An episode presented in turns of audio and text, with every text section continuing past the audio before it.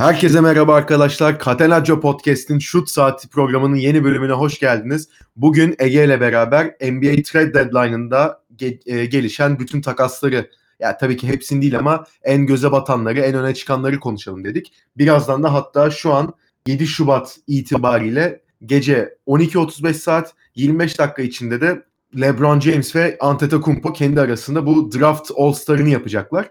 Onun da değerlendirmesini hemen e, akabinde yapacağız. Yani aynı bölümün içine sığdıralım dedik. Ege'cim hoş geldin öncelikle. Merhaba Can. Ne yapıyorsun? Abi, Heyecan var mı?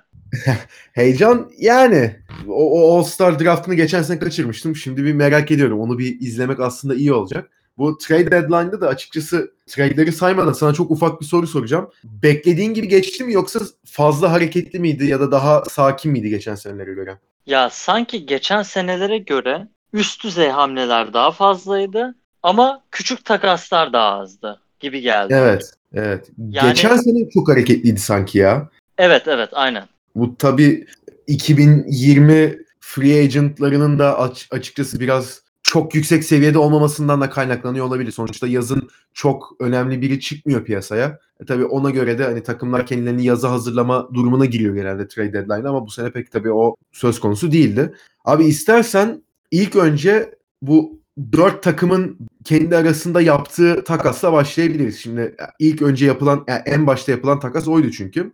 Ee, ve e, yanlış hatırlamıyorsam Patrick Ewing'in bu Seattle Supersonics'e takasından beri yapılan en fazla oyuncunun içinde bulunduğu takas oldu bu takas. Şimdi takasın en önemli parçası olarak gösterebileceğimiz isim herhalde Clint Capela. Houston Rockets zaten birkaç gün önce medyaya yansımıştı. Houston Rockets Clint Capela'yı gönderme yani trade'e açık hale getirmişti. Zaten geçen sene de yazın da bu konuşuluyordu. Hani gönderirler mi göndermezler mi diye. Chris Paul'dan vazgeçildi. Capela'yı tuttular. Çok da makul bir kontratı var. Senelik 16 milyon dolar alıyordu yanlış hatırlamıyorsam. Ve hani Houston'ın artık hani bir tane hamle yapması gerekiyordu ve gönderilecek oyuncuyu Capela olarak belirlediler. Çok istedikleri bir oyuncu vardı. Robert Covington. Onu aldı Houston Rockets. Hatta şöyle direkt dört tane takım var sonuçta takasın içinde. Her takımın aldığı oyuncuları sayayım onların üstünden gidelim. Yani her takıma ne gibi etkisi olur diye. Houston Rockets Robert Covington ve Jordan Bell'i aldı. Ama ondan sonra Jordan Bell'i takaslayıp Bruno Caboclo'yu aldı yerine. Atlanta Hawks Nene'yi ve Clint Capela'yı aldı. Minnesota Timberwolves Malik Beasley, Juancho Hernan Gomez, Evan Turner, Jared Vanderbilt böyle okunuyordur umarım. Brooklyn Nets'in first round pickini aldılar bir de. Atlanta Hawks'tan gelin, e, gelen bir pick bu. Denver Nuggets'ta Gerald Green, Noah Vonleh, Keita Bates Diop, Shabazz Napier ki Shabazz Napier'ı da Denver Nuggets takasladı. Yerine Jordan McRae'yi aldı. Ve Houston Rockets'ın ilk tur seçim hakkını aldı. Abi sence bu dört takım şimdi baktığımızda enteresan bir takas açıkçası benim açımdan. Takasın bir kazananı var mı gözünde ve varsa sence kim? Ya bu takas özellikle Houston'ın şu anki stratejilerine bütün çiplerini koyması oldu. Yani hani small ball oynuyorlardı genelde ve Capella dışında ellerinde takas edebilecekleri değeri olan ve katkı sağlayabilecek bir oyuncu getirebilecek başka bir parça yoktu. Ve son dönemlerde özellikle Capella'nın sakatlığının olduğu dönemlerde PJ Tucker'ın 5 numara olduğu Uber Small Ball ilk beşlerini denediler ve nispeten de başarılı oldular. Bunun playoff'ta ne kadar başarılı olacağı veya Batı'nın uzun ağırlıklı işte Utah, Denver, Lakers gibi takımlarına karşı nasıl işleyeceğini bilemiyoruz ama Houston'ın bu hamleyle yani Covington'ı alarak Harden ve Westbrook'un yanında iyi uyacak. Savunması kuvvetli. Kendisi çok şut atmayı beklemeyen ama üçlükten falan güzel yüzdelere sahip bir oyuncu almış oldular. Mike D'Antoni'nin de sistemine bu sene de all in izlediler. Sonrasında D'Antoni'nin kontratı bu sene bittiği için belki onu salarlar ve başka takaslar yaparlar. Ama şu anlık görünen o ki Houston bir pivot olmadan oynayacak bu sezonu ve bu ilginç bir seçim denebilir. Daha önce hiçbir takımın böyle bir hamlesi olmadı ama Daryl Morey her zaman inovasyon üzerine düşünen bir adam olduğu için Mike D'Antoni öyle. Böyle bir şey deniyorlar. Ya bence hani Houston kazandı demek zor olur bu konuda. Ama bu deney işe yararsa dönüp baktığımızda evet güzel bir takas olmuş deriz. Atlanta kısmında ise neredeyse hiçbir şey vermeden Atlanta Clint Capela gibi genç ve hani çok yüksek bir maaşa sahip olmayan bir oyuncu almış oldular. Hani Capella sonuçta Collins'le aşırı iyi bir fit mi tartışılır. Hani Collins de pot altından iyi işler yapan bir oyuncu ne kadar bu sene daha çok güç kullansa da. Ama Capella özellikle bu sezon pivotsuz oynayan yani Alex Len ve Damian Jones'u falan oynatan bir takım için çok büyük bir gelişme oldu. Hem Trey Young'ı tatmin etmiştir bu hamle hem de Atlanta için en azından bir deney süresi vaat ediyor. Hani Capella ile Collins olmazsa sonra bakarlar. Capella sonuçta takas edilebilir bir kontrat ve birçok takımda Capella'yı ister takımında. Özellikle de hani Capella için verdikleri çok çok minimaldi. Yani şöyle bakıyorum hani Capella geldi işte Nene geldi de zaten onu wave'lediler. Hani Evan Turner'ın salary'si onun dışında. Bir de o first round pick hani Brooklyn Nets e, pick'i. Ama onun da hani özellikle bu gelecek iki draft kötü olduğu için onun da çok bir değeri olduğunu düşünmüyorum. Minnesota için de hani Covington'ı değeri bu kadar yüksekken göndermeleri mantıklı oldu bence. Aldıkları oyuncularda hani Malik Biz de özellikle restricted free agent olacak ve zaman zaman özellikle geçen sene parlak performanslar gösteren bir oyuncuydu. Bence Towns ve D'Angelo Russell'ın yanında iyi bir yan parça olabilir. Hernan Gomez de aynı şekilde yedek uzun olarak gayet işe işe yarar bir oyuncu. Denver'da o da geçen sene rolü daha büyükken iyi işler yapmıştı. Kalanı hani Denver'ın aldıkları da bu durumda işte Gerald Green zaten expiring kontrat. Bir tane Houston'ın first round pick'i. Onlar için önemli çünkü yazın veya başka bir zaman bir takas yapmak isterlerse o zaman onu öyle kullanırlar. Kate Bates Diop hani genç bir oyuncu da çok bir rotasyonda etkisi olmayacaktır. Noah Von'le de en kötü ihtimalde yani Plumlee falan sakatlanırsa kullanabilecekleri fena olmayan bir uzun. Burada Atlanta hani muhtemelen salary cap'ini bayağı bir düşürdü bu hamleleriyle seneye falan için. Çünkü Turner'ın kontratı bitecekti. Ama Atlanta'ya da kimse gelmeyeceği için muhtemelen kötü bir hamle olmadı onlar için. Peki Can sen ne düşünüyorsun bu takaslarla ilgili? Hani Houston sence bu riskin karşılığını alabilir mi? Nasıl bir tercihtir bu? Ve Aa, bence al- alamaz ya. Heh, ve ve anla hani Atlanta için de bu Capella, Collins, Trey Young fitini nasıl Abi ya bence Trey Young'la Capella iyi bir ikili oluşturabilir. Hani e, zaten Capella öncesinde de hani Drummond'ı istediği konuşuluyordu Atlanta'nın. Ya Trey'le beraber hani o pick and roll'u yapacak. İşte yani sen de zaten demin dedin hani içeriden öyle çok işte posta gireyim, topu elimde isteyeyim, işte oyun kurmaya çalışayım. Aynı anda işte sırtım dönük e, oyun şey, şut atayım, çok zorlayayım. Öyle bir şeyler yapan biri değil Capella. Daha çok hani savunmadaki etkinliğiyle ön plana çıkan biri. Ama hücumda da o pick and roll sonrasında gayet iyi bir bitirici. Zaten çok atletik bir oyuncu. Yani Trey Young'la beraber yani muhtemelen Houston'da Harden ve Capella veya işte Westbrook ve Capella nasıl ikili oyun oynuyorsa Trey Young'la da onu oynayacak Capella ve bence Trey Young için çok iyi de olacak bu. Yani Trey Young'ın aslında tam iste- istediği tipte bir oyuncu olabilir Capella. O yüzden o ikisi o ikilinin e, iyi bir uyum içinde olacağını düşünüyorum. Ve abi şöyle de bir şey var. Senin dediğin çok doğru. Yani %100 katılıyorum buna. Yani Atlanta öyle çok free agent çekebilecek bir lokasyon değil. Yani çok öyle bir e, pozisyonu yok şu an. Evet hani Trey Young gibi çok heyecan verici bir süperstar adayına sahipler ama yani ne olursa olsun yani 2021 yazına gelindiğimizde de Antetokounmpo boşa çıktığında Atlanta'yı düşünmeyecek yani. Hani şimdi böyle diyorum Atlanta'ya falan gider belki bilmiyorum ama yani normal olarak çoğu NBA oyuncusunun hani boşa çıktıktan sonra belli birkaç yeri düşünmediğini biliyoruz. Yani belli şehirleri, belli organizasyonları. Hiç bahsi bile geç mesela. LeBron'un Cleveland'la Cleveland'a gitmesi tamamen orada doğup büyümesi. işte oradan e, NBA kariyeri yapması ve işte onlara kendi çapında bir söz vermesiyle alakalıydı o geri dönmesi. Ama işte farklı. Yani o herkes için konuşabileceğimiz bir durum değil. Mesela Kevin Durant geçen sene boşa çıktığında ne bileyim Atlanta'yı şunu bunu düşünmedi. Direkt hani New York olması sebebiyle işte yani Brooklyn'e gitti. Ya o yüzden Atlanta yani Capella'nın da 3 veya 4 senesi var kontratında yanlış hatırlamıyorsam. Tam şimdi hatırlamıyorum. 3 senesi kaldı yani galiba da. Yani 3 sene için Capella'yı böyle bir durumda alabiliyorsa alırsan abi zaten çok da uygun bir kontratı var. Yani öyle yıllık 26-27 de almıyor. Hakeza yani 20'nin üstünde de alsa ne bileyim 22-23 alsaydı Capella'da bence o öyle bir kontrata da alabilecek bir oyuncu. Yani verebilirdi Atlanta onu. Yani ama free agent olarak almaya çalışsaydı o parayı alabilir miydi? Çok çok zor. İmkansız belki de. Ama gayet iyi bir iş yaptıklarını düşünüyorum. Houston tarafına gelecek olursak işin yani evet hani experimental dedin sen demin ikisi için. Hani belli bir şeyler deniyorlar. Hani hem işte Daryl Morey olsun hem şey söyledin D'Antoni olsun ama ya PJ Tucker'ın da ben biraz izledim. 5 numara oynadı bir 2-3 maç oldu son zamanlarda. Capella zaten sakattı. Ama yani zor be abi. Yani öyle çok kolay bir şey değil. Şimdi bakıyorum hani Houston dördüncü sırada şu an şeyde. Hadi 4-5 bitirdiğini varsayalım. Yani 5'ten gelmesi muhtemel takımlar arasında hani Utah var. Oklahoma zannetmiyorum. Dallas var. Yani Doncic döndükten sonra bir buçuk maç gerisinde Utah. Bence geçebilir oraya. Yani Oklahoma da bile gelse. Hadi Oklahoma'da Steven Adams hücumunu çok geliştirdi ama yani tamam o PJ Tucker mücadele eder, şunu yapar, bunu yapar, bir şekilde durdurmaya çalışır. Peki ve hani Dallas gelse yani Porzingis'le mi eşleşecek işte? Utah gelse Gobert'le eşleşmek zorunda kalacak. Hadi Gobert tamam hücum olarak bu işte Anthony Davis olsun, işte Carl Anthony Towns olsun, Porzingis olsun onlar seviyesinde olmayabilir veya yok hiç seviyesinde değil ama abi hücum yani savunmada rebound nasıl alacak bu takım? Hani tamam mücadele çok iyi ediyor PJ Tucker. Çok iyi çıkıyor rebound'a da şimdi eşleştiği oyuncular değişecek. Yani eşleştiği oyuncular bir anda Anthony Davis, yok hiç Porzingis gibi oyuncular olunca istediği kadar mücadele etsin abi. Aralarında 20 santim boy farkı var.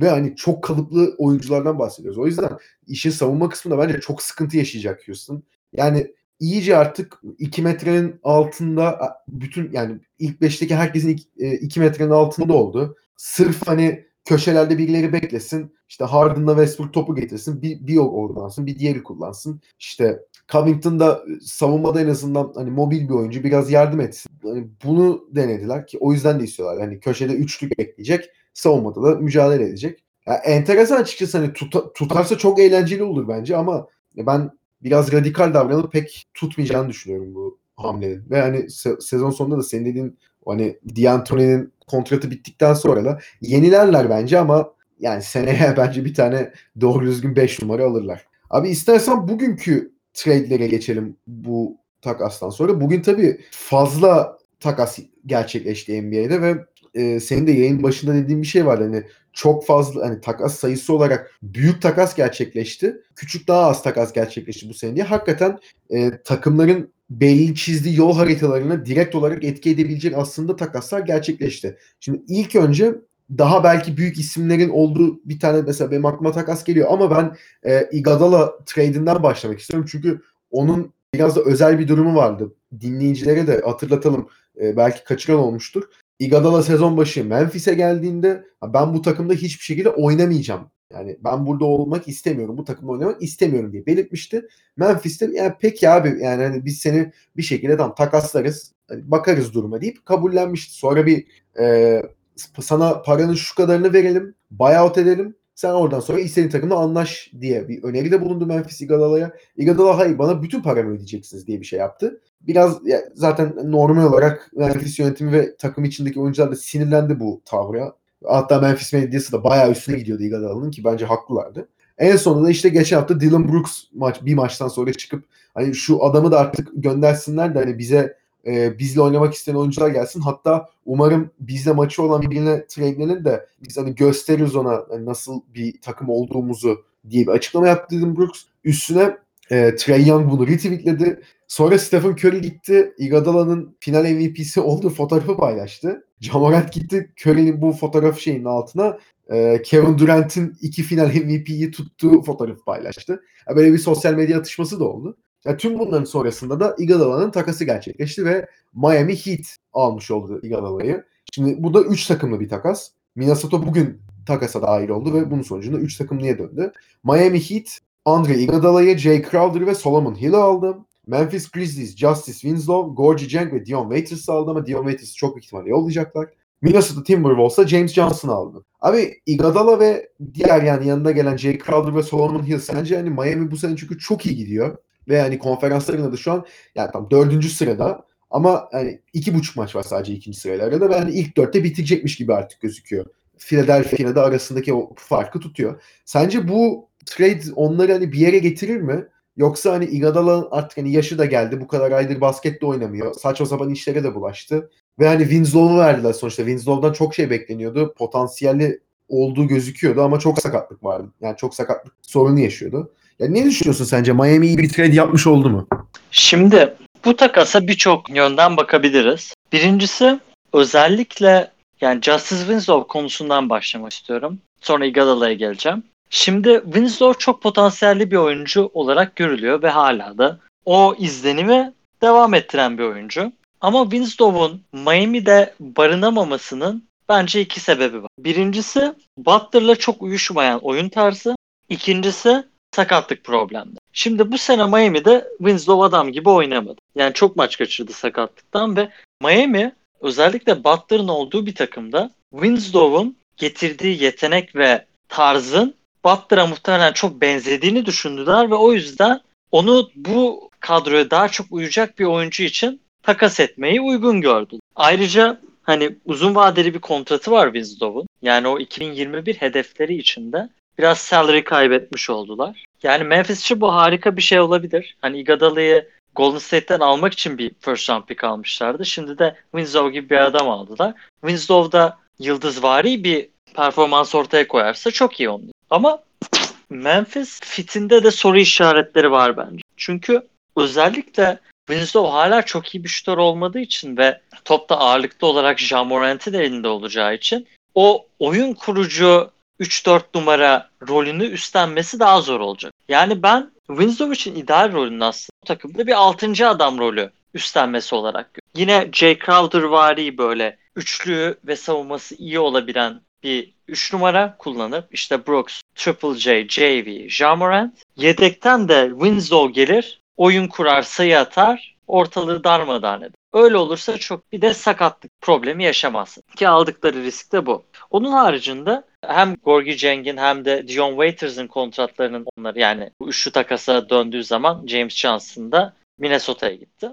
E kötü oldu şimdi sadece Justice Winslow için bu kadar salary almaları başta Grizzlies için çok süper gözüken bir takası biraz daha az izlenimle bakılmasını sağladı. Şimdi Waiters'ı waveleyecekler senin de dediğin gibi. Gorgie Cenk de işte yedek olarak duracak. Memphis'in de aynı zamanda hani birini getirme ihtimali düşük. O yüzden hani onun onların salary'lerini almalarında problem olmaz. Ama hani Justice Winslow yıldız olamazsa ve çok maç kaçırırsa falan bu onlar için aslında kötü bir takas. Miami'den Miami'nin perspektifinden bakacak olursak aslında bu takasa Oklahoma City Gallinari ile de dahil etmiyordu. Ama Gallinari ile bu extension'da anlaşamadılar. Gallinari daha uzun süreli bir kontratıyordu. O yüzden olmadı o takas. Şimdi Iguodala çok büyük bir şampiyonluk tecrübesi ve Butler'ın yanında daha iyi bir fiti olacak bir adam. Özellikle playoff anlarında Butler'ın üzerindeki savunma yükünü biraz azaltacaktı. Orası kesin. Ama tabii şimdi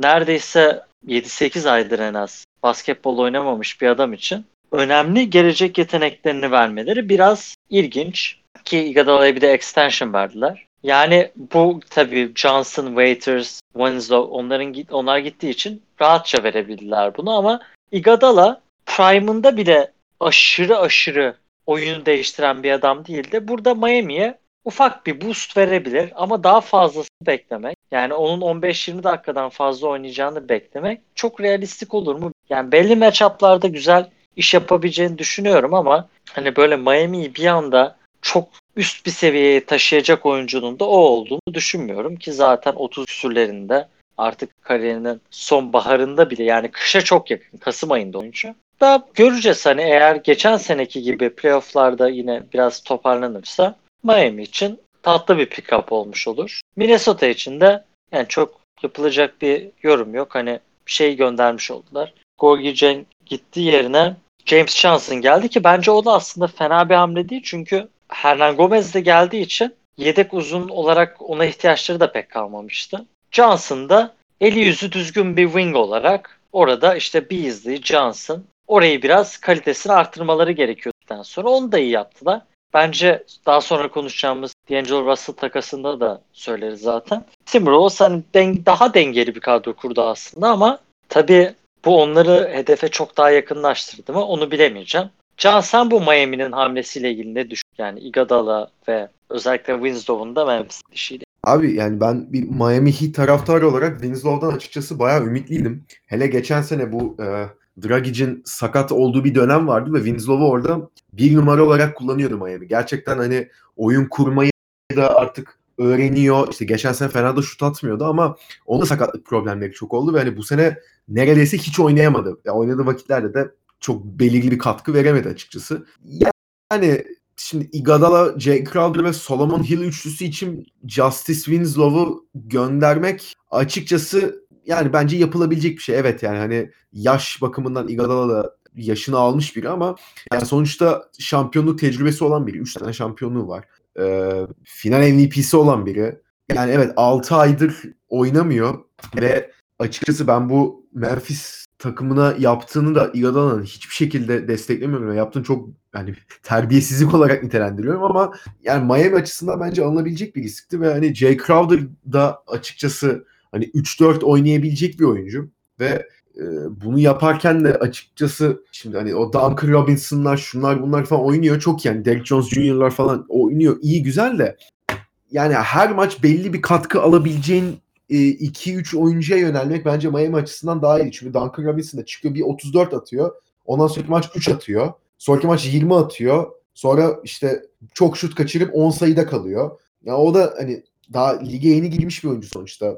Çok sırtına yük bindirmemek gerekiyor bence ama ne olursa olsun hani Iguodala ve Jay Crowder ikilisinin orada daha hani veteran lider gibi gelip hani diğerleriyle de ilgilenip diğer oyuncularla da çok genç bir kadrosu var sonuçta Miami'nin. Hani o Nan olsun, işte e, Hero olsun, demin dediğim işte Duncan Robinson gibi olsun. De, Derrick Jones Jr. da genç gerçi. Yani onların yani Iguodala ve Jay Crowder'ın da tecrübesi onlara bence fayda sağlar. Ama yani hani burada Iguodala işte Butler beraber nasıl olacak? Yani onu nasıl ayarlayacaklar? O biraz benim de açıkçası kafamı kurcalıyor. Ama yani bence zaten hani Miami ilk dörtte bitirecekti konferansı. Hani ne oldu şimdi? Yani 4-5 çok büyük ihtimalle Miami Indiana eşleşmesi olacak veya Miami Philadelphia olacak. Yani Iguodala, Hill ve Crowder'ın gelişiyle hani Miami Philadelphia'yı eleyemeyecek bence playoff'ta eşleşirlerse ama en azından Indiana falan gelirse bir konferans yarı, yarı finali görebilecek durumdalar ve hani şansları yaver giderse belki konferans finali bile diye yani çok çok uzak bir ihtimal. Ama yani en azından bu 2021 yazında da çok fazla e, aktif olması bekleniyor Miami'nin.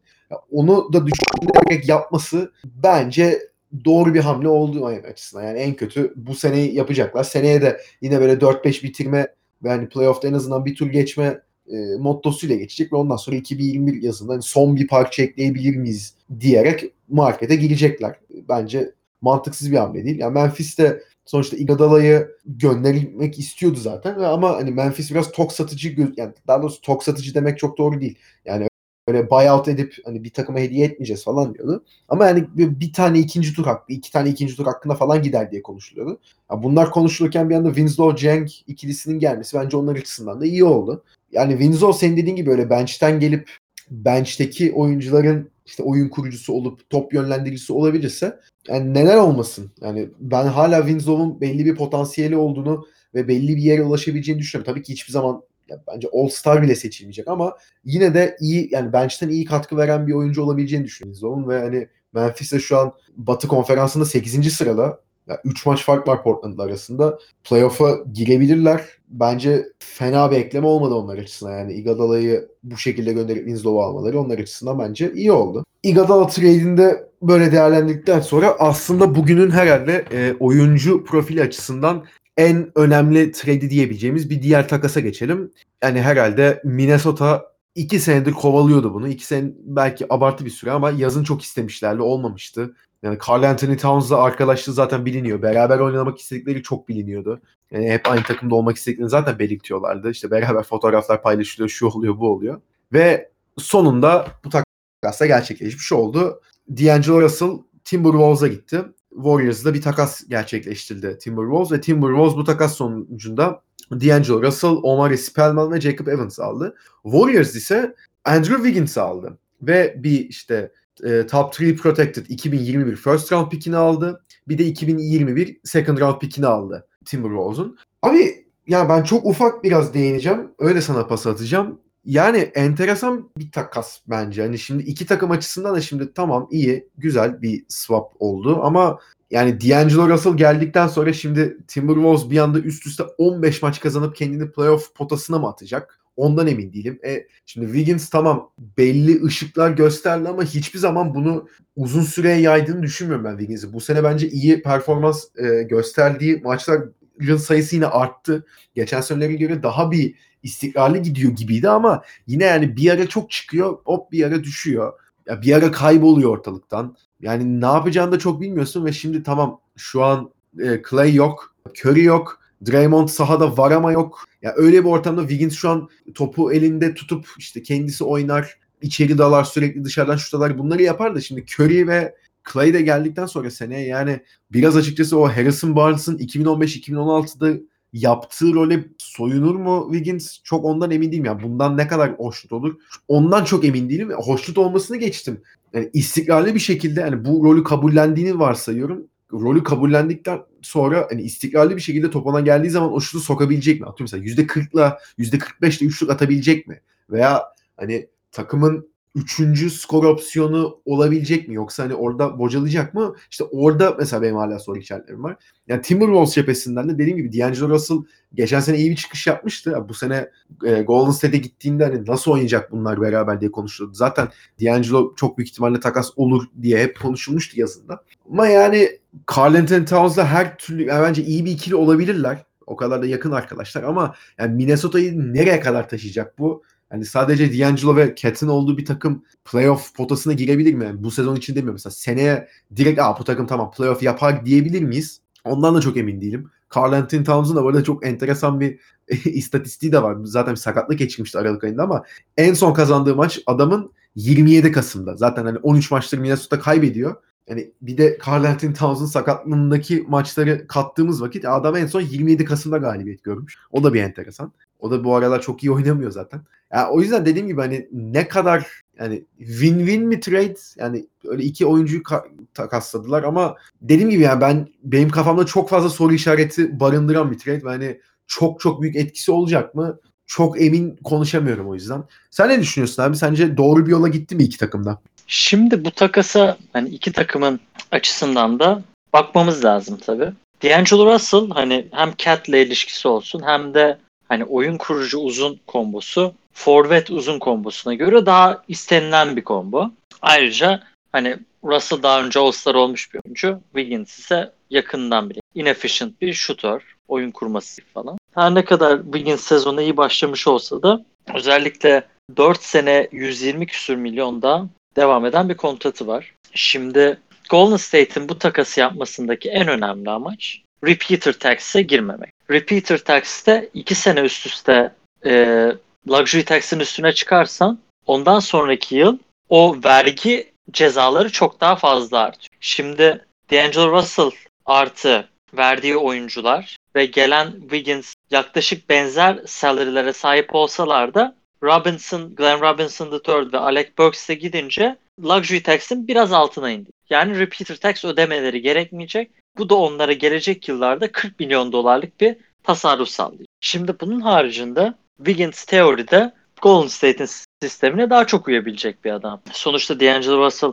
topu elinde isteyen bir oyuncuydu ve muhtemelen bench'ten gelecek bir oyuncuya senede 30 milyon dolar vermek istemiyorduk. Wiggins de 3 numaradaki o boşluğu dolduracaktı. Wiggins'daki soru işareti şu. Wiggins'in sıkıntıları Minnesota loser bir takımda oynamasından ötürü müydü? Yoksa böyle bir oyuncu mu zaten? Şimdi Warriors onun içinde hala bir cevher olduğunu düşünüyor ki bu takası yaptı. Ve gelecek yıllarda göreceğiz bakalım Wiggins nasıl adapte. Yani hücumda üçüncü opsiyon yani 3-2 arası bir. Yani belki Clay kadar etkin olmaya da çalışabilir ama kesinlikle daha efficient olmayı öğrenmesi gerekecek. Ayrıca savunmada da belli bir eforu sarf etmek zorunda. Şimdi o gelen draft hakkı da hani bu zayıf bir draft eyvallah ama Warriors o draft hakkını daha sonra bu yaz veya gelecek sene yine birini almak için veya bazı salary'leri götürmek için kullanabilir. O yüzden hani ben Golden State açısından bunun büyük bir risk olduğunu düşünüyorum. Çünkü Wiggins'in kontratı da çok uzun süre devam edecek.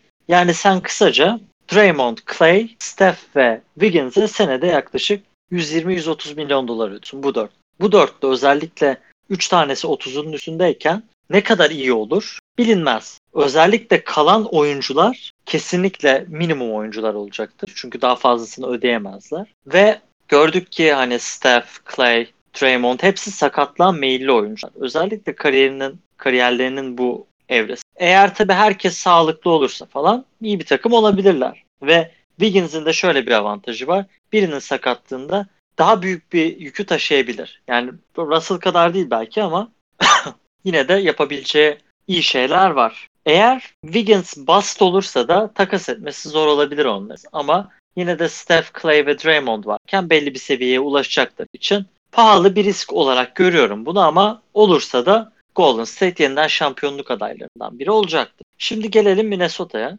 Bugün yaptıkları hamlelerle birlikte hani D'Angelo Russell, Malik Beasley, Jared Culver, işte James Johnson, Carl Anthony Towns, Hernan Gomez böyle bir kor işte Josh Okogie ve Jordan McRae'li bir kor kurdu. Yani bu önceki takımlarına göre bence daha iyi. Ve bu senenin draftı zaten çok iyi olmadığı için ve onların da artık Towns'un ne kadar sözleşmesi uzun olsa da onu sinirlendirme olayına girmek istemedikleri için mantıklı bir hamle. Ha, bu onların tavanını ne kadar yükseltir? D'Angelo Russell aşırı değerli bir oyuncu. Batı'da All-Star olabilecek kalibrede bir oyuncu ki Towns bile olamadı. Maç kaçırdı ama yine de. Büyük soru işaretleri. Yani Minnesota 7'den 8'den playoff zorlayan bir takım olabilir geliyor bana. Ama daha üstü de zor. Onlar için işin iyi tarafı hani 5 senedir 6 senedir çok bir gelişme göstermemiş. Andrew Wiggins'i salmış oldular. Ve D'Angelo Russell ve Carl Anthony Towns'un ilişkisi de iyi olduğu için Towns'un gözünde bayağı bir puan kazanmış. Ayrıca bana şu da ilginç gelmişti. Towns, Robert Covington'ın takımdaki en iyi arkadaşı oldu. Ki hani Towns Towns ve Wiggins yıllardır aynı takım. Hani demek ki ilişkileri de o kadar inanılmaz değilmiş. Sonuçta 30 küsür milyon üstünde kazanan iki oyuncusu bu takımın ve iyi anlaşmaları hani onlar için faydalı olurdu. Şimdi ama bu durumda görüyoruz ki hem Towns'ın arkadaşı hem daha iyi pozisyon olacak bir oyuncu kadrolarına kattılar. Ama hani hem savunma anlamında bir getirisi yok D'Angelo'nun hem de çok çok oyunu değiştirecek yani Timberwolves'un durumunu değiştirecek kadar önemli bir oyuncu mu bilemiyorum. Yani Butler gibi daha çift yönlü oynayan önemli bir oyuncu bu Timberwolves takımını hani 50 maç civarına getirebilmişti evet. sakatlığından önce. Şimdi Russell yani Culver'ın falan yani oradan birinin bir patlama yapması lazım bu takımın ciddiye alınması. Ya Culver, Culver geri zekalı ya. Ya Culver beklentilerin biraz altında kaldı. Ki bu draftın aldık geneli öyle. Jeff T gittiğinde aldık o kadar fantasy takımına. 3 sayı falan attı herif ya üst üste 3 maç. Abi zaten Top oynamaktan korktu resmen ya. Yani bu senenin draftına bakıyorsun. Zion ve Ja Morant harici sıkıntı. Elle tutulur, yıldız olur denilen oyuncu zaten az. Yani olsa olsa hani iyi rotasyon oyuncuları iyi yani böyle ilk 5'te iyi olabilecek işte Brandon Clark var. Miami'nin e, Kendrick Nunn ve Tyler Hero var. Ama hani yıldız olabilecek evet. Ja ve Zion gibi gözüküyor. Hani ve geçen Senegal'in yıldızı var. Bunu unutuyorsun hep. Kim? 2.26'lık dev ya. Ha şey per, per 36'sı 40 sayı 25 rebound olan. Evet. Ama hani senin yorumun ne Can bu Minnesota olayında? Ya demin de anlattım zaten. Açıkçası çok da fazla ekleyebileceğim bir şey yok. Minnesota'ya sen zaten diye, e, denecek en güzel şey dedin yani hani Jimmy Butler gibi bir adam geldiğinde hani 50-52 galibiyet aldı. Zar zor playoff'a attı kendini. Artık tokadı yiyip döndüler ondan sonra. Hadi bir tane maç almışlardı da Houston tamam abi ya ama bir tane de maç verelim diye vermişti o şekilde. Yani sonra Butler'ın hani 3. 5'teki oyuncularla bu Carl Anthony Towns, Wiggins'li e, tayfayı yenmesi zaten hani bu kordan pek bir şey olmayacağını gösteriyor. Yani Wiggins'den de yani Wiggins de böyle süperstar değil de en azından all star olacak, şunu yapacak, bunu yapacak, bir takımın en iyi ikincisi oyuncusu olur falan bekleniyordu ama yani işte dediğim gibi hani o Golden State'teki Abi role teoride uyuyor ama işte. Yeni LeBron gibi bakılıyordu. Evet, evet. Ki şunu da eklemek istiyorum Butler'la ilgili. Butler gittikten sonra takımlar hani hem bu Chicago hem Minnesota hem de Philadelphia'da oldu şu ana kadar. Butler gittikten sonra kötüleşti o takımları ve Butler Minnesota konusunda haklıymış. Evet abi. Yani bu gençler denemiyorlar efor sarf etmiyorlar, umursamıyorlar dediği zaman yani Wiggins'la Towns'da bak dün Minnesota maçına bak. Çok çok ilginçti. Yani Towns oynamaya gelmemişti. Başta çok iyi başladı. Sonra başka maçlara bakayım dedim. Geri döndüm istatistiklere. E Towns aynı sayıda. iki çeyrek geçmiş ama. Towns top almıyor, top istemiyor. pasif duruyor. Savunmada alakası yok.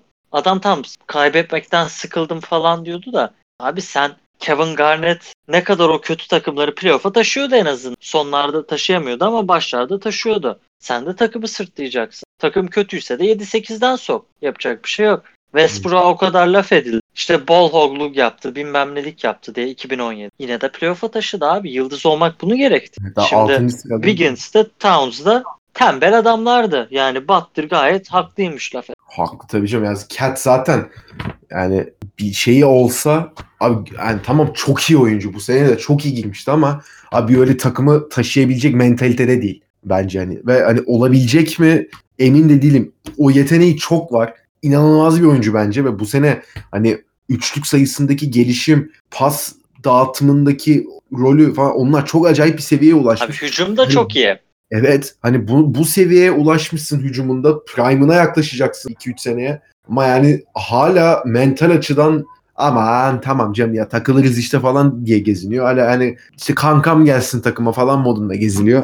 O yüzden pek de bir şey olacağını düşünmüyorum. Yüzden seneye de öyle playoff falan görebileceğini düşünmüyorum ben o yüzden. Abi bakayım şimdi başka bunlar açıkçası bu konuştuğumuz 3 trade e, en göze batan yani en öne çıkan e, trade'lerdi açıkçası baktığımız zaman. İşte bir de bunların Drummond yanında var. Ha tam ona gelecektim. Bir de bunların yanında enteresan 3-4 tane daha trade var. En başta hani bunun üstüne ne kadar konuşabiliriz onu bilmiyorum ama e, Andre Drummond'ın takası var. Andre Drummond'ın takası olacak konuşuluyordu ama hani destinasyon olarak Atlanta Hawks çok konuşulmuştu. Tabii Atlanta Capella'yı alınca bir de yanına Drummond'ı al, alacak bir durum yok zaten. Niye alsınlar ve nasıl alsınlar o da ayrı. Böyle olunca Atlanta işi yapmıştı ama yani bir anda ortaya Cleveland çıktı ve Drummond Cleveland'a gitti. Karşılığında da John Henson, Brandon Knight ve bir tane ikinci round pick'i verdi Cleveland. Yani hiçbir şey vermedi neredeyse. Bu zaten bir garip. Niye aldı onu da bilmiyorum. Ya benim gönlüm herhalde en anlamsız, ya anlamsız şey anlamında diyorum. Yani anlam veremediğim, ya açıklayamadım. Cleveland bunu istedi, Detroit bunu istedi.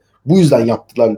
Ya diyemiyorum ikisinde. Sen ne düşünüyorsun bu takas hakkında? Çok garip bir takas çünkü. Ya bu takası doğru bir şekilde açıklamak için Drummond karşılığında Holoskop'a bir miktar para verdik. Yani hakikaten öyle bir takas. Gerçekten öyle bir takas abi. Hakikaten yani, Yani- gerçekten öyle. Rotasyon oyuncusu bile neredeyse olmayacak iki adam ve bir tane 40. 50. pik olacak. Dandirik bir pik. Tam 6 ay kalmıştı Drummond'ın kontratının bitmesine ve first round pick istiyorlar falan dediler. Yani Pistons şunu kanıtladı. Biz rebuild'a gireceğiz. Artık girsin. Drummond için hiçbir şey alamamak. Hiçbir şey. Yani Knight ve Hanson'ın muhtemelen kontratları bu istiyor. Ama Drummond'dı. Yani bu takasın şimdi Detroit açısından hani bakmaya çalışıyorum. Bir tane second round pick için de ne bileyim yapılmaz herhalde. Ya bu şöyle yapmış olabilirler. Bu sene o kadar kötü olalım ki hani Drummond çünkü onları nispeten orta sıraların biraz altında tut. Şimdi takım son 30 maç bir felaket olur. 30'da 5 falan 6 kazan. Draft ihtimallerini yükseltir. O bakımdan mantıklı. Drummond'la da bir şey olmayacağını anladılar herhalde. Ama Drummond'un değerinin bu kadar düşük olduğunu tahmin etmiyorlardı. Herhalde dediler en sonunda ne yapalım işte.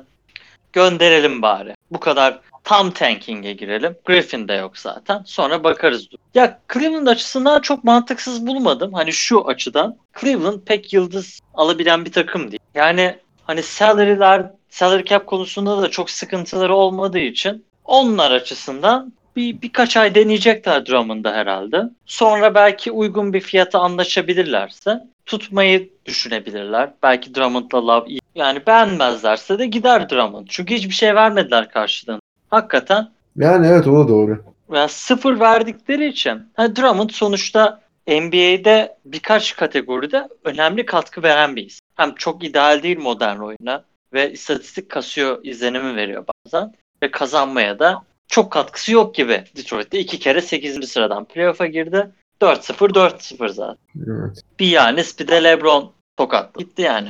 Onlar o yüzden hani Drummond'ı bir denerler. Hani eğer olursa ve uygun bir şeye anlaşabilirler tutarlar. Ama hani Drummond da bence şeyin farkına varmıştı. Benim max bir oyuncu olma olayım herhalde olmayacak. Yalan oldu diye.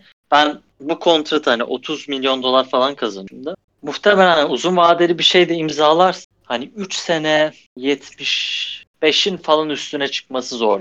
Yani kim verecek o parayı hiç bilmiyorum. Hatta belki player option'ına gerçi onu da riske etmek istemez ama yani Cleveland'la veya başka bir takımla 2 senelik 3 senelik de anlaşması gayet muhtemel geliyor.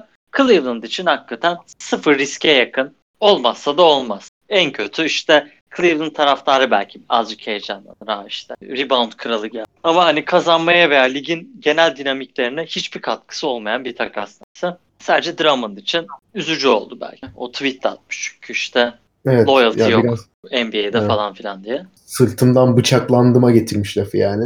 Ya o Ee, da yapacak ha- bir şey yok. yapacak bir şey yok. Yani de bu yani demek ki burası sadece bir işmiş demiş de ben o kadar hani o kadar da değil canım işte yani sen de hani kalacak mıydı kalmayacak mıydı o bile belli değil yani. O yüzden yani Hayır abi Fazla- yani takımların da gelecekleri için mantıklı kararlar alması gerekiyor. öyle abi tabii ki. o kadar süper bir herif olsaydı playoff potasında güzel işler yaptırırdı. Bir- Öyle bir oyuncu olmadığı da belli. İyi olduğu şeylerin de NBA'de kazanmaya yaptığı katkı biraz overrated'mış belki. Tamam E, fantazi basketbolda harika bir oyuncu. Steal, block, rebound hepsi var. Sayısı da fena değil ama gerçek basketbol, gerçek NBA fantazi basketbol değil yani. O yüzden sanki Pistons onu aç, açıkta mı bıraktı? Adama max kontrat verdiler bir kere. Denediler. Olmadı. Artık yani Pistons'a ne yapsın? Hani sırf Drummond üzülmesin diye onunla yeniden mi sözleşmeyi? Ya Drummond şeyden ötürü kalmak istiyordu bence. Pistons daha çok para verebilir. O da yoksa Detroit'in taşı toprağı için değildir. yani bence de. Abi istiyorsan buradan son bir iki trade var. Onları da hızlıca geçelim. Ondan sonra şu All-Star kadrolarını ben de bir açıklayayım. Ee, bunlardan ilki Clippers'ın yaptığı bir trade. Ya zaten bekleniyordu böyle bir trade. Şimdi e, Marcus Morris'i aldı Clippers Wizards'tan. Marcus Morris'in zaten e, Los Angeles takımlarından birine gideceği çok konuşuluyordu bu son bir iki gündür. E, kazanan Clippers oldu. Çünkü yani medyada çıkan haberler en azından e, Lakers'ın Marcus Morris'le beraber Mitchell Robinson'ı da istediği hani bu ikili üzerine bir paket yapmaya çalıştığı konuşuluyordu. Ee, New York'ta açıkçası buna çok yaklaşmadı. Yani daha doğrusu Marcus Morris'i vermeye zaten razılardı ama hani Mitchell Robinson'ı bu işin içine katmadılardı. Araya bir anda Clippers girdi. Yani Lakers alamıyorsa biz alalım bari biz rotasyonumuzu genişletelim ve hani önemli bir katkı sağlayabilecek bir oyuncu sonuçta Marcus Morris ve Clippers üçlü bir takas sonunda Marcus Morris ve Isaiah Thomas'ı aldı. Isaiah Thomas'ı aldıktan kısa bir süre sonra ama e, buyout ettiler ve saldılar. E, Wizards Jerome Robinson'ı aldı. Knicks de Mo Harkless'ı e, Clippers'ın 2020 ilk tur seçimine e, ve 2023 ikinci tur seçimine Detroit'inkine Clippers'daymış onu aldı. Bir de Isuf Sanon nasıl okunuyor gerçekten bilmiyorum. Enteresan birini de almışlar. İlk defa duyuyorum hayatımda.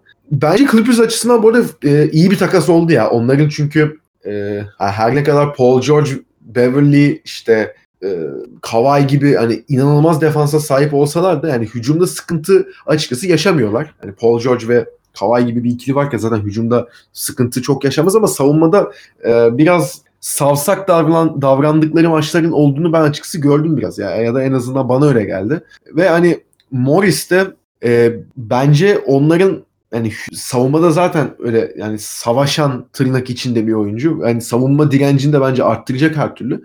Ama hücumda da şutuna güvenebileceğiniz, yeri geldiğinde topu da bırakabileceğiniz en azından bilgi pozisyon. E, yani topu da kullanabilecek bir oyuncu. O yüzden yani Clippers açısından bence gayet iyi bir pick-up oldu ya. Ve hani Marcus Morris'ten de iyi bir katkı alacaklarını yani hücumda ne kadar katkı almalarına gerekecek o belli değil tabii yani orası muamma. Hani çıksın bir maçta 20-25 atsın zaten beklemiyor Clippers ama zaten ona da gerek yok. Ama en azından o e, savunma direncini bir üst seviyeye çıkarabilecek bir oyuncu olduğunu düşünüyorum ben. Yani zaten iyice hani demin de saydım Beverly, Kawhi, Paul George beraber oynuyor.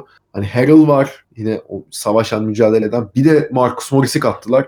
Yani bence iyi bir eklenti oldu onlara. Sence bu ekleme peki Clippers'ı bu şampiyonluk yarışında bir adım öne çıkardı mı yoksa hala eksik şeyler var mı Clippers'da? Ya senin dediklerine ekleme olarak hani onların uzuna ihtiyacı vardı. Bir de bu tarz bir oyuncuya. Çünkü dakika verdikleri Kawhi ve George dışındaki diğer 3-4 numara oyuncuları işte Patterson, Jamichael Green, Harkless çok süper adamlar değildi. Şimdi 3 tane 3-4 numarada değişebilecek ve savunmada da sırıtmayacak bir oyuncu aldılar. Morris hani tabii Knicks'teki gibi bir rolü olmayacak ama Clippers için hem iyi bir sigorta hani Kawhi veya George'tan biri de sakatlanırsa çok çok berbat bir duruma düşmezler. Ve onlar zaten bu seneki piklerini her türlü takas için kullanacaklar. Belli çünkü 20 sıradan falan bir seçim olacak. Çok bir değeri yoktu onlar için.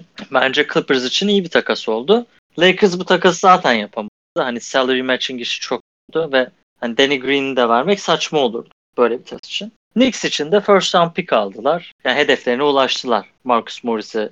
Ama diğer oyuncularda hiçbir hamle olmadı biraz. Hani hala Taj gibi işte Port falan onları tuttular. Wizards açısından Wizards'ı değil mi? Şey alan Jerome Robbins. Evet. Evet. Wizards'ta sonuç olarak 2018 draftınlarım 13 13. falan seçim oldu. Robinson'ı aldı. Clippers'da çok şans bulamamıştı. Wizards'da öyle boş beleşten öyle ekleme yapma başarısını gösterdi. Şimdi son olarak da hani yine önemli sayılabilecek bir takas. Hem Golden State'in bu luxury tax'ını düşürmesinden hem de Philadelphia'ya pot olacak potansiyel etkisi açısından. Alec Burks ile Glenn Robinson 4. Philadelphia'ya gitti. Birkaç tane second round pick karşıladı. Evet. 3 Ya- tane second round pick verdiler. 2020, 2021 ve 2022 sezonlarında. Aynen. Yani Philadelphia'nın çok fazla vardı e, second round pickleri. Onları saldılar onları. Ve James Ennis'i de gönderdiler yer açmak için. İşte Evet, Orlando'ya galiba. aynen. Ya burada hani Alec Burks özellikle bu sene bayağı iyi oynadı. Kariyerinin sezonunu geçirdi ve hani şutör eksikliğini Redding gidişinden beri yaşayan bir takım için hem Robinson hem de Burks hani iyi eklemeler aslında. Abi tam onu diyecektim. Yani şimdi tabii Golden State'te herkes sakattı ve hani bir ara hakikaten G League takımı gibi çıkıyorlardı ve tabii orada Alec Burks ve Glenn Robinson III belki biraz öne çıktılar ama yani sonuç olarak Alec Burks yani maç başına 16 sayı ve yani %37.5'la üçlük atıyormuş ve hani maç başına 5 tane üçlük deniyormuş. Yani şimdi yine aslında tam Philadelphia'nın isteyeceği tipten bir oyuncu. Çünkü senin de dediğin gibi bu şut yani şutör eksikliği onların o spacing'inde çok sıkıntı yaratıyordu. E, Glenn Robinson maç başına 13 sayı ve işte 3.5 denemede %40'lı üçlük atıyormuş. Yani aslında yani işte maç başına 4-5 üçlük çıkarabileceğin bir ikiliyi aldı bench'ten. Ki bu da iyi yani hani 3 tane second round pick veriyorsun. Ve bence onlara bir şekilde katkısı olacak. Ben iyi, iyi bir hamle yaptıklarını düşünüyorum o şutör eksikliği açısından. Buradaki tek sıkıntı yani Furkan ne kadar ön planda kalabilecek şimdi o önemli. Çünkü biraz süre de almaya başlamıştı. Bir geri plana düşebilir bu Burks'ün gelişinden sonra. Ya muhtemelen Robinson ve Burks özellikle işte Mike Scott'ın falan da. Tabii Furkan'dan da biraz eksilir ama e, normal sezonda en azından Furkan'ın yine bir rolü olur muhtemelen. Ha, ama playofflarda şöyle olacak zaten. İlk 5'leri Philadelphia'nın muhtemelen hepsi en az 32-33 dakika oynar. Hani Richardson belki 30 dakika falan ama o yüzden hani bench'e aşırı da ihtiyaçları olmayacak. Düşünüyorum. Hani Burks de Robinson nihayetinde postseason'da hani şutör eksikliğini yani mesela maç sonlarında falan şutör olması açısından Burks ve hani skorerliği de fena değildi bu sene gol. Sonuçta D'Angelo Russell da yokken tam çok galibiyetleri taşıyamadı ama iyi oynadı. Yani bu Philadelphia'nın genel derinliğini arttırdı ve iki sene önce evet iki sene önceki Ersan Belinelli hamlelerini andı. O tarz pozitif bir etki yaratabilirse bu ikili güzel olur. Yalnız şu ilginç geldi bana. yani bir Golden State'in hani salary cap'ten ötürü bu oyuncuları gönderdiğini biliyoruz. Ama bu oyuncular aslında Curry'nin, Clay'in olduğu bir takımda da bayağı iş yaparlar. Onların hani Glenn Robinson'ın iki senelik, Alec Burks'un da yani onların da bir opsiyonları falan var. Şimdi yine gidebilirler. Opsiyonları vardı çünkü ama hani bundan sonra özellikle Alec Burks bu oyunuyla herhalde bir mid-level kaptı. Robinson da fena değil. Hani Golden State onlara uyabilecek adamları belki biraz erken salmış oldu. Bunlar da şimdi 40 bin. Glenn Robinson'la Alec Burks mi onu herhalde şey yaptılar diyoruz ve Can onun dış bunlar dışında böyle çok fark yaratan bir takas var mı sence? Hani şöyle çok Yani kısaca tabii. söyleyelim kalanları da işte E, Dw- Dwayne Dedman geri döndü Atlanta Hawks'a. E, Jabari Parker ve Alex Len karşılığında. konuda Yani. da hemen ufak bir yorum olacak. Hani Deadman, Deadman ve Capella şimdi şu anki oynayan işte Alex Len ve Damien Jones'lardan falan daha tabii değerli ve Deadman hani 3 sene 41 milyon imzalamıştı da partial guarantee son senesi. Yani aslında sadece seneye ikisine de parayı verecekler. Deadman. Collins ikilisi iyiydi. Belki orada tekrar o ritmini falan bulur. Kings için de ya Parker sakatlığı olmasa aslında iyi oynuyordu bu sene. Ve belki Kings'de yani yedekten falan iyi bir etkisi olabilir. Hani onlarda çünkü özellikle işte Bielitsa'yı yani ve işte Bogdanovic'ler onlarla ne olacağı belli olmadığı için öyle ucuz bir skor alternatifi gibi. Onun dışında ne vardı takım? Yani onun dışında işte zaten bahsettik. Houston Bruno Caboclo'yu aldı Jordan Bell'i gönderip. İşte Gorgie Jang'dan bahsettik. Onun haricinde de yok zaten yani takas. Ufak salmalar var E, sadece. En, en önemlileri unuttun. Shabazz Napier, Jordan McRae. E, tabii evet o ama ondan da bahsetmiştik zaten devamında. o yüzden hani bir daha E, Derek Walton Jr.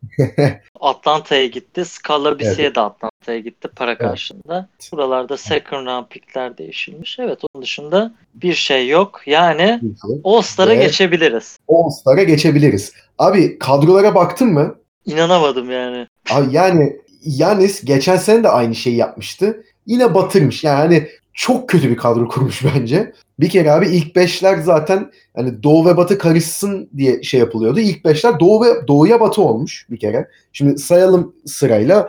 Ee, LeBron'un takımı LeBron, Anthony Davis, Kawhi Leonard, Luka Doncic ve James Harden. Yannis de Joel Embiid, Pascal Siakam, Kemba ve Trey Young'ı seçmiş. Bu arada Yannis de e, James Harden boştayken Kemba'yı seçmiş. Yani enteresan bir seçim. Şimdi nasıl Ee, şey demiş bilmiyorum. yayında. Pa- pas veren bir Bana pas verecek. Aynen. Evet. Bir yani de zaten şimdi onlarda da bu MVP çekişmesi MVP şeyi var, ya. evet. Çok Evet. böyle sıcak bir ilişkileri olduğunu sanmıyorum. Seçmek ben, istemedim. ben- bence de no yani olabilir gerçi ama işte. Neyse şimdi e, işin benim garipsediğim kısmı e, reserve'ler. Şimdi Yanis sırayla bu arada Yanis ilk seçiyordu e, LeBron başladığı için. Şey, Yani LeBron ilk beşlerinde ilk başlamıştı. E, reserve'lere o yüzden Yanis başlamıştı. Yanis geçen senekinin aynısını yapıp yine Chris Middleton'ı seçmiş ilk baştan. Çok iyi peki. Neyse. E, Yanis'in diğer seçtiği oyuncular Bam Adebayo, Rudy Gobert, Jimmy Butler, Kyle Lowry, Brandon Ingram ve Donovan Mitchell. LeBron'un seçtiği oyuncular Lillard, Ben Simmons, Jokic, Jason Tatum, Chris Paul, Russell Westbrook ve Domantas Sabonis. Zaten Sabonis sona kalmış. Yani Sabonis'in sona kalması beni açıkçası çok şaşırtmadı ama yani Yanis'in Ben Simmons ve Jokic'i pas geçmesine açıkçası ne bileyim şaşırdım yani. Yani- Hani öyle Gober'i almazsın yok için önünde. Hani uzun alacaksan All-Star maçında ne bileyim. Yani Gober kötü hissetmesin diye mi yapmış acaba? Abi, hayır kurum mu abi burası? Ne alakası var ya? ya Geçen sene ağladı ya. Ya da önceki evet de ne bileyim ben. Yani geçen seneki takımlarda da geçen sene Yanis mi çok fazla şey center seçmişti sanki. Dört Evet, tane center yani yine berbat seçmişti. E, yine çok kötü seçmişti yani. Kaan Kural da tweet atmış. Bir daha mümkünse takım seçmesin. Geçen seneden daha kötüsünü yapmayı başarabildi diye. Haklı abi adam da yani. yani Kevin O'Connor da şey demiş. Yanis David Kahn'dan bile kötü bir GM. David Kahn da şey e, Minnesota'nın zamanındaki Evet, GM'i. Bu biliyorum işte yani. 2009 draftında Stephen Curry'nin önünde iki oyun kurucu seçerek Evet. şey Rubio ve Johnny Flynn Yani abi bilmiyorum yani çok şey olmamış ama yani şimdi doğmamış çocuğa don biçilmez demişler. O yüzden hani çok da belli olmaz yani. Belki Yanis çıkar 50 falan atar. Hoş gerçi All-Star formatı da değişti. Nasıl bir karşılaşma olacak onu da çok ben tam çözemedim ama ya çözdüm gerçi de bir garip olacak. Neyse. Yani belli de olmaz. Genelde sonuçta eğlenmeye çıkıyorlar. Bir de tabii bu sene hani e, biraz Kobe anısına da yapılacağı için hani daha farklı bir havada geçecektir maç. O yüzden bir de şimdi hani ilk defa All-Star olan ne bileyim Trey Young var, Bam Adebayo var, falan, Ingram var, Mitchell var. Onlar da belki biraz hani kendimizi gösterelim diye kasarlar kendileri. Ama yani LeBron takımı kağıt üstünde yani ezer geçer gibi gözüküyor bana. Evet yani yakın bile olmayacak ve muhtemelen LeBron'un seçtiği ilk 5 NBA e, First Team All NBA de olacak bir geliyor bana. Yani bir düşünelim. Yani Yanis Şey girer. yani harici olan tabii. Yani, yani harici. oraya işte hani kim giremez o oradan muhtemelen Doncic dışarıda kalır. Hani Kim LeBron Davis Harden. Ha, Ha, bence. Kavay'ın yerine girer. Eğer şey Kavan olursa. yerine girebilir. Evet. Şey, Çünkü Doncic guard sayılıyordur. Evet Onunla Doncic guard. Şey, etkiletişim o. All Star'da da gu- guard'dan girdi zaten. Doğru. Doncic guard'da kalır ya. Doğru. O şey olmaz. Yani çok büyük ihtimalle Le- yani Doncic, Harden, Davis, LeBron, Yanis olur gibime geliyor benim de. Çok büyük sürpriz olmazsa. Aynen öyle. Hani ne olabilir? Belki o da yani bir sakatlık yaşadı, bir hafif bir yere düştü diye belki Davis'i ikiye atıp Hani Kawhi'yi alıp öyle Bu da yapabilirler. zor. Yani. Kavay da çok maç kaçırdı abi şimdi. Evet, Kawhi de çok maç kaçırdı. O yüzden hani. Ama Hani ve enteresan performansları çok farklı değildi. Evet. Öyle enteresan bir seçim yapmışlar. Değişik yani. Yani hakikaten bir, yani vermesinler şuna ya kaptanlığı. Abi ama işte doğuda da sıkıntı kaptanlığı elinden alabilecek. kimse yok abi. Yok, Yani kimse yok. gelecek 10 sene falan yani sürecek. Çok çok büyük ihtimalle. Çok çok. Ya biri de desin artık ya abicim sen bak çok kötü seçiyorsun. Mesela seneye eğitsinler. Desinler ki onu seçmeyeceğim bunu seçeceğim diye. Hani Abi boş bence biliyordur ya. Yani adam değil. Komik geliyor da olabilir bu olay o da. yani olabilir bilmiyorum çok. Ben de bir şey de diyemiyorum yani dediğim gibi. Enteresan bir seçim yapmış ama.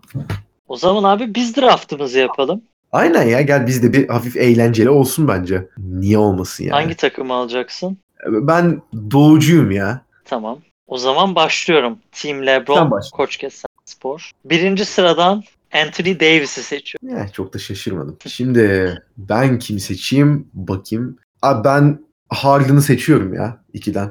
Tamam. Üçüncü seçim Luka Doncic. Ya tabii ki. Kralla Prens mi? O zaman dördüncü seçim Kawhi abi. Tamam. Şimdi LeBron Davis ve Doncic var. E o zaman biraz eğlenceli olacak bir Trey Young seçimini yapıyor. Tahmin etmiştim biliyor musun ince. Ben de abi Embiid'i alıyorum. NBA'de alıyorsun. Ben Siakam'ı alıyorum. Da, bana da Kemba kalıyor zaten. Evet. İyi bak abi Ya- Yanis'ten daha iyi draft ettiğimi düşünüyorum ben şu an. Harden, Kawhi. Ben Harden ve Kawhi varım. Trey Young ve Siakam yerine. Bence daha mantıklı. Şimdi reserve'ler değil mi? Reserve'lerde ben başlıyorum ama. Evet. Ha, abi Lillard'ı alıyorum ya. Jimmy Butler'ı aldım. Değişik. Eğer Ee, eğer oynayacaksa Timberwolves senesi gibi yaparsa en son. ha. Ama oynayacağını kabul. Oynayacağını kabul ediyorum ve Butler. Ben Jokic'i alıyorum abi. Ben Simmons. Ulan ya bak onu ben istiyordum. Hmm, kim olsun? İyi ben biraz duygularımı öne katarak Bem'i alıyorum abi. Tamam. Ben de Russell Westbrook. Seviyorum Güzel. adamı. Ben de o zaman sevdiğim başka birini Donovan Mitchell'ı alıyorum abi. Ee, ben Jason Tatum'u alacağım. Hasten. Hmm, kimi alsak? Hadi Chris Middleton'ı alayım ya. Bu- Buradan alırım yani Chris Middleton'ı. Kaç tane düşünüyorum. Kalanlar Brandon Ingram var. Sabonis. Lowry var, Gobert var. Aynen 5 kişi kaldı. Ben Ingram'ı seçeceğim. Can. Chris Paul'u almadın değil mi? Almadım. Tamam ben aldım. Bir tane de uzunumuz olsun. Gober'i seçtim. Can. Tamam ya bizde gardımız varmış. O zaman ben de Sabonis'i seçeyim bari. Bana da kalan Lowry oldu. Lowry aynen. Aynen. İyi o zaman. Sonuç olarak bak takımlarımızı sayalım. Ben Yanis oldum. Benim takımımda Harden, Kawhi, Embiid, Kemba. İlk 5 başlıyor Yanis'le beraber. Yedeklerden de Lillard, Jokic, Bam, Donovan Mitchell, Chris Middleton, Chris Paul ve Sabonis geliyor. Bende de Davis, Doncic, LeBron, Trey Young ve Siakam. Yedeklerde de Butler, Simmons, Westbrook, Ingram, Tatum, Gobert ve Kyle Lowry. Bence çok daha mantıklı bir şey oldu ya. Aynen yani All-Star'a daha yakışır. Hakikaten ya yani. Neyse umarım seneye gelecek şeylerle daha iyisi olur ya diyelim. İnşallah. Aynen İnşallah ve- Yanis iyi seçer. Umarım artık yani biraz daha öğrenir. Abi bunları da deyip istiyorsan artık burada yayını da zaten o sözü de bayağı uzatmışız. İstiyorsan burada da yayını kapatalım. Aynen. Trade deadline'da gerçekleşen önemli takasları zaten çok fazla dediğimiz gibi bu sene e, çok da hareketli değildi. Büyük takaslar gerçekleşti ama sayıca çok da fazla değildi geçen senelere göre.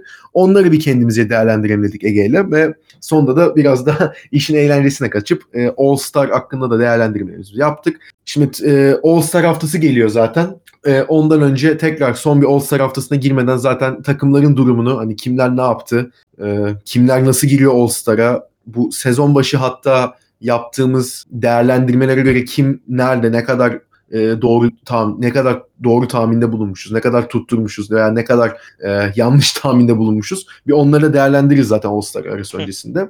E, o yüzden bizi dinlemeye devam edin. Ege'cim ağzına sağlık senin de. Senin de Can. Hoşça kalın. Hoşçakalın.